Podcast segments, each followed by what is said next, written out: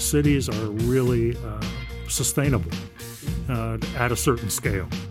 Welcome to Drexel's 10,000 Hours podcast. Our goal is to mine the stories behind our region's innovators, inventors, and thought creators. We'll be talking to experts in subjects from fashion to neuroscience to find out where their passion for work and inspiration for ideas comes from. I'm your host, Maurice Baynard.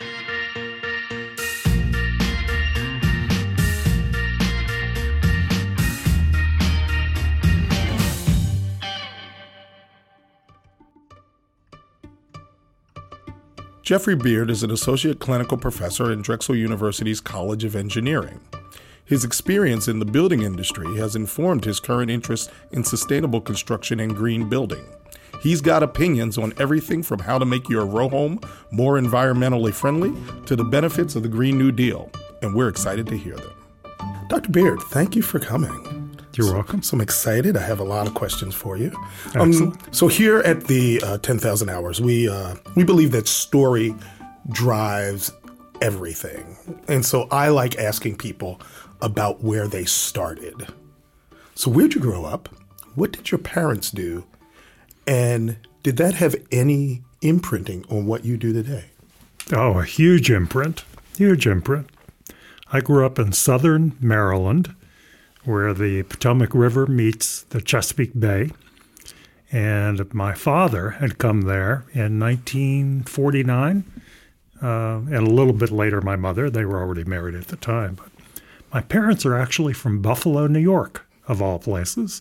And the Lincoln, my middle name is Lincoln, my father's older brother was a pilot in World War II and died in a training accident. So I was named after my uncle. That's, that's an amazing. That's where the story. Lincoln comes from, not from the president. Were there, but anyway, were there a lot of people in your family in the military? Uh, three of the sons were all serving in the war, and my my dad is the only one left, that's a retired uh, engineer, but he's in a nursing home. But uh, anyway, my my parents uh, bringing me to Maryland. My my father came out of the war, got out of the war, and was a uh, radar engineer electronics, but not uh, high voltage, low voltage, low voltage, low voltage engineering. And my mother, an artist who went to the University of Buffalo for a couple of years, had an associate's degree. So the engineer and the artist.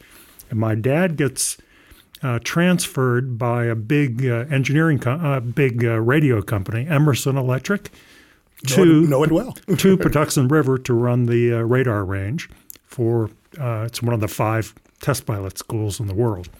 And so I was born there in southern Maryland, where my dad's working as an engineer, and my mother, an amateur artist who kept winning prizes at the local.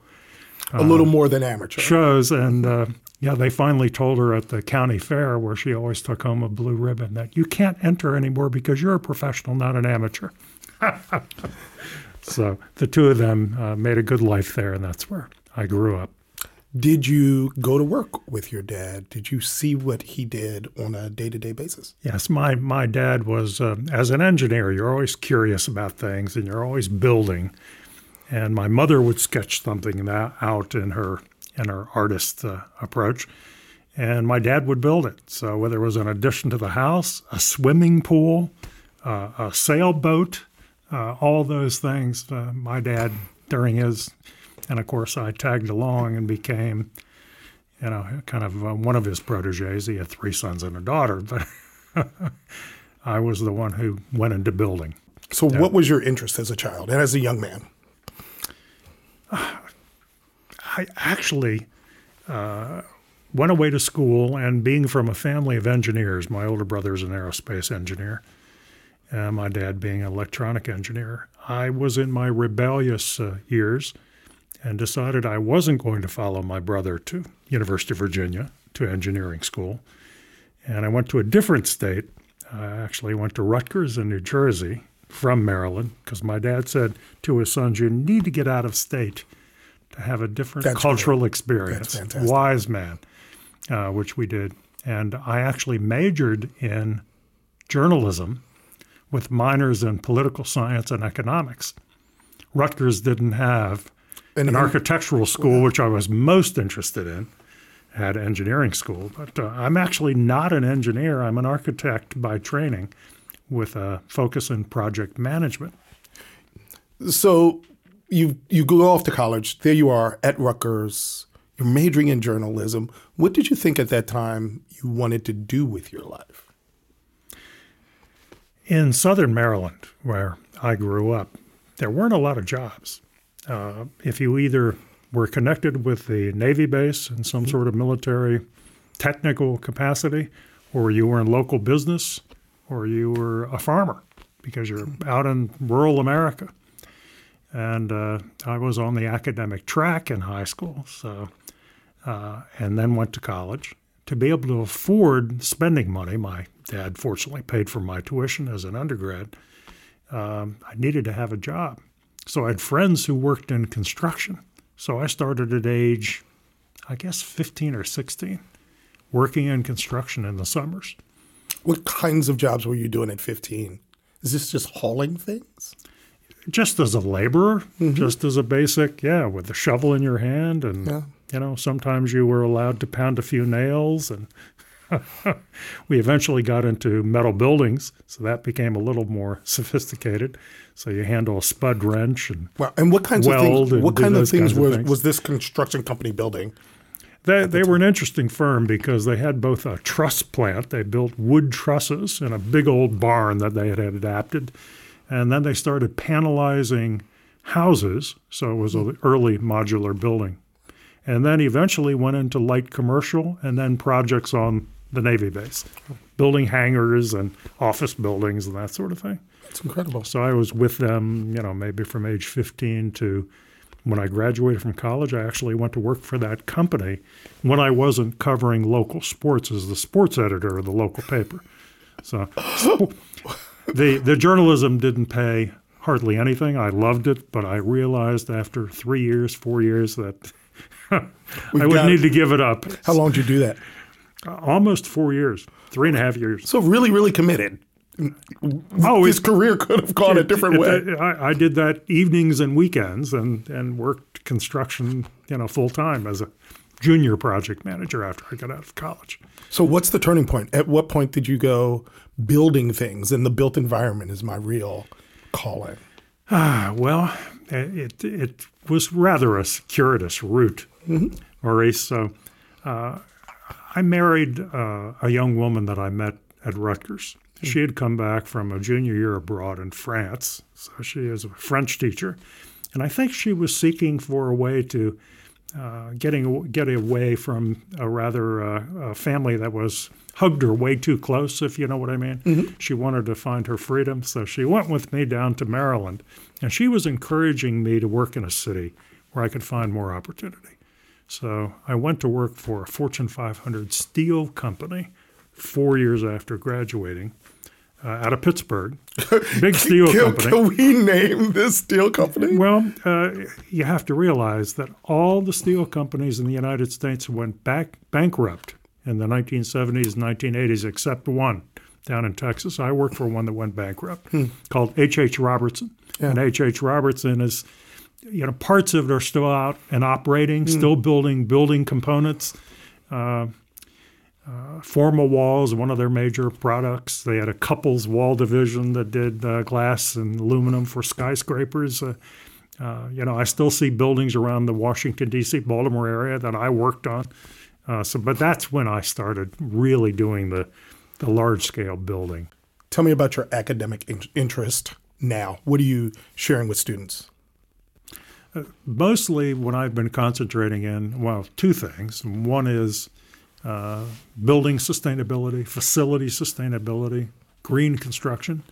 Uh, and the other is uh, the construction history side, which I've brought, I bring in quite a lot of uh, design and construction law, of all things. I'm not a lawyer, but I've always had a fascination with, with law. So I'd love to talk about uh, green design and what it means to you and where you believe it's going in the world and how cities can adopt it huge question. There's a lot of details underneath that. So, you know, green design involves so many different things. It involves everything uh, related to energy and energy cost and energy availability. It involves water and everything having to do with water. Uh, so you know, we, we could we could start with those two, I guess. If you live in a classic old city like Chicago or Philadelphia, um, where uh, you know there are a lot of people, and we want to convert all of our old infrastructure into something that's greener, more environmentally friendly, where do we start? What are our top three things we can do It's- with our new buildings? there there are so so many challenges, but cities are actually, uh, except for the availability of food products, cities are really uh, sustainable uh, at a certain scale. Um, ta- let's talk about scale for a second. That's a really interesting kind of an outcome of uh, our course that we have on uh, sustainable construction that I have architects, engineers, and construction management students all taking. And of course, I teach a number of courses in sustainability at the uh, grad level at Drexel. But uh, one of the conclusions that we come to at the end of the class, based on a lot of data that the students look at, they say, What is a good concentration? What is a good density for a city? What is sustainable over time? If you look at uh, out in the suburbs where there's a house on two acres, that is really not from a sustainable standpoint, unless they're growing all their own vegetables. They're definitely under yeah. under concentrated, yeah, right? under concentrated. uh, but you look at the high rises that some of the you know great engineers and architects have recommended, like Frank Lloyd Wright. Let's have the mile high building and lots of people in it, you know, and parking lots in between. That is really not sustainable. So we go through a lot of data. We look at this and we say, at what point does a building need an elevator? Uh, you go to Paris, one of the great cities of, of the entire world, and there's lots and lots of housing that was built, you know, 400 years ago, 200 years ago. These walk-ups, Right. and they cap out at uh, five and six stories because that's about That's the about number the of flights, flights that people wanna walk. Exactly. You go above that, you start needing an elevator. So the students come up with a surprising mix. It's not a single number of stories, but it's a range.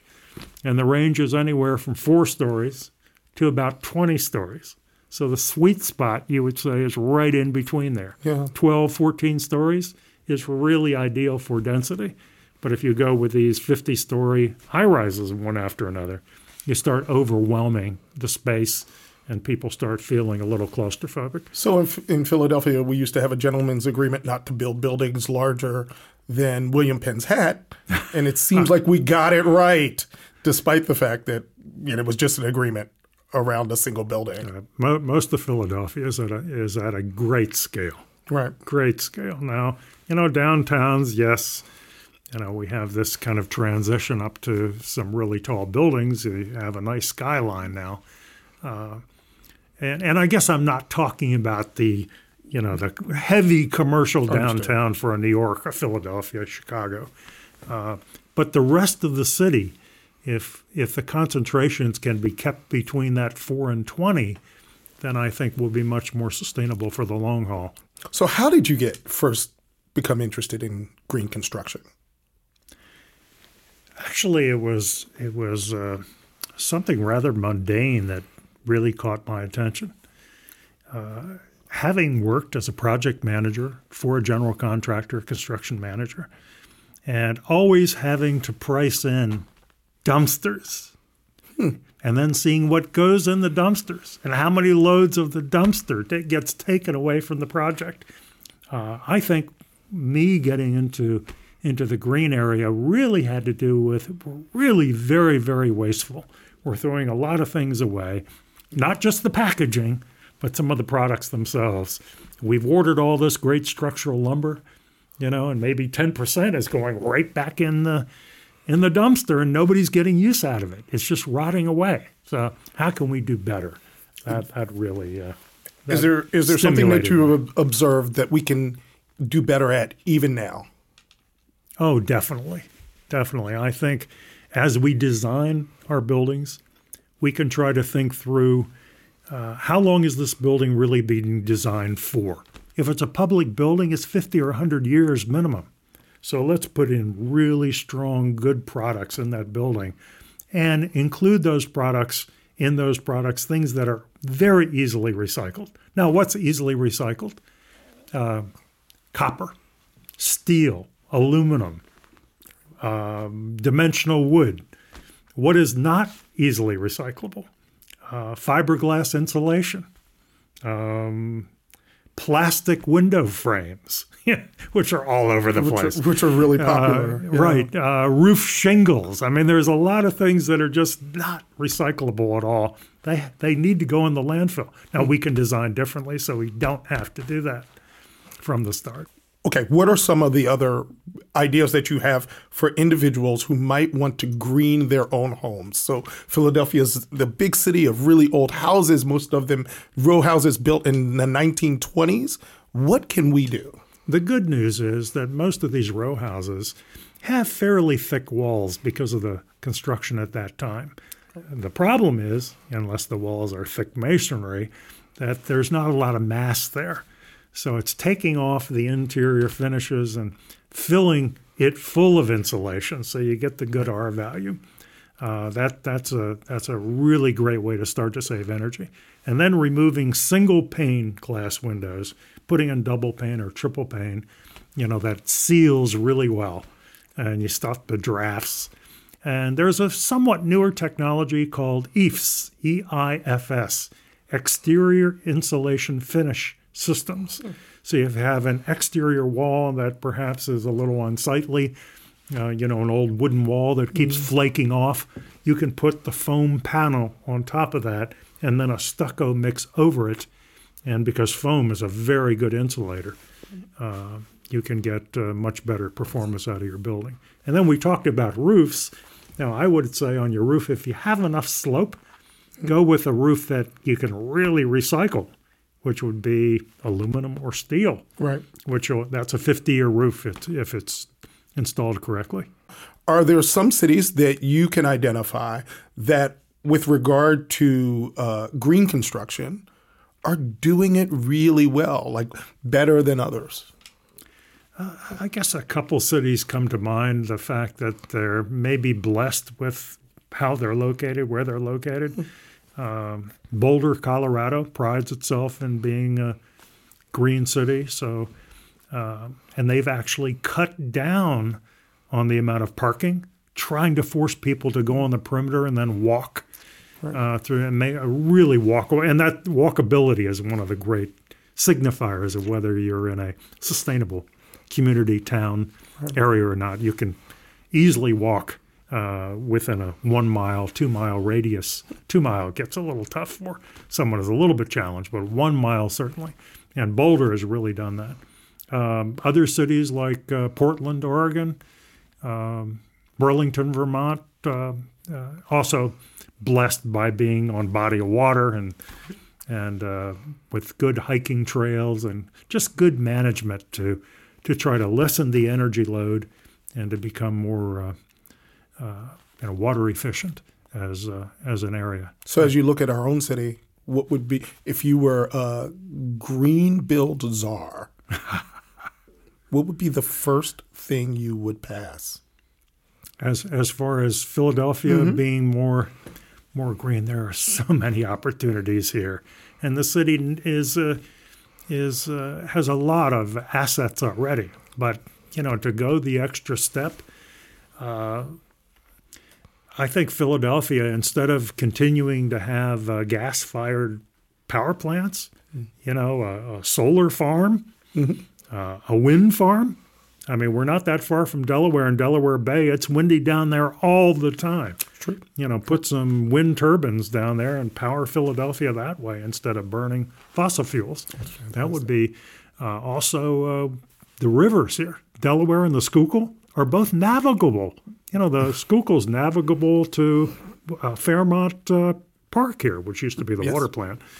Uh, why not put in some water taxi systems so we can get around? As long as we can go cross, you know, Market Street and across, maybe a circulator and connect the two.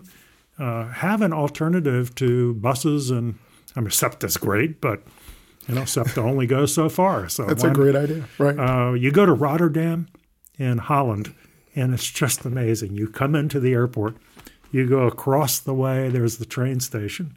The train station allows the buses, the bicycles, the cars, everything to come in. On the other side of the train station is the canal. Right. It is the most right. multimodal place, and Philadelphia has the same natural features. So why can't we be like Rotterdam? We can. That's a fantastic answer. So we we've all been thinking a lot, both locally and nationally, about how we not just uh, green our cities, but green the planet. What can we do, sort of as a country, to move it forward? And so there are things like the Green New Deal that have been proposed um, by the current Congress. I, I, think slowly I, making its way. I think uh, some of those champions for the Green New Deal are kind of like, uh, uh, you know, the canaries in the in the mm-hmm. coal mine, saying uh, we we see the danger if we keep going down the present path. I was about to say that's an ominous illusion. Right? Well, those canaries die. We're, we're, well, we're we're in tr- well. You, the canary can be taken out on the shoulder of the miner if uh, if we're careful about this. But the Green New Deal has real possibilities. Lots of people could be employed. Uh, a lot of it has to do with the early adopters. Uh, some of us need incentives. Uh, I look at the uh, I look at the solar businesses that are all over the place, and I'm a fan of uh, solar businesses. It's much more prevalent in Germany, which is gloomy, rainy, cloudy a lot of the time. Here we have a lot Very more true. sunshine. Uh, solar could go really, really well in Philadelphia. Well, the problem is twofold. Uh, first is that we have a, a, business model where these huge companies are coming in and will say, we'll rent you the solar. Um, you can't own it. We'll rent it to right. you, and we'll take everything off the top and give you, yes, you lower your bills substantially, but you don't get the full benefit as if you know a local contractor could could put it uh, put it together. I guess the second issue is with uh, with greening mm-hmm. is that we need a lot better training on how people can go into this business. You know, uh, one of the things that's happened not at the general contractor construction manager level not at the full engineering level, but it's happened with the mechanical engineering firms and the mechanical contractors. They have figured out a way to say, if you hire us, we will come to your building. I'm talking about commercial. Understood. And we will help you operate that building for 20 years, 25 right. years.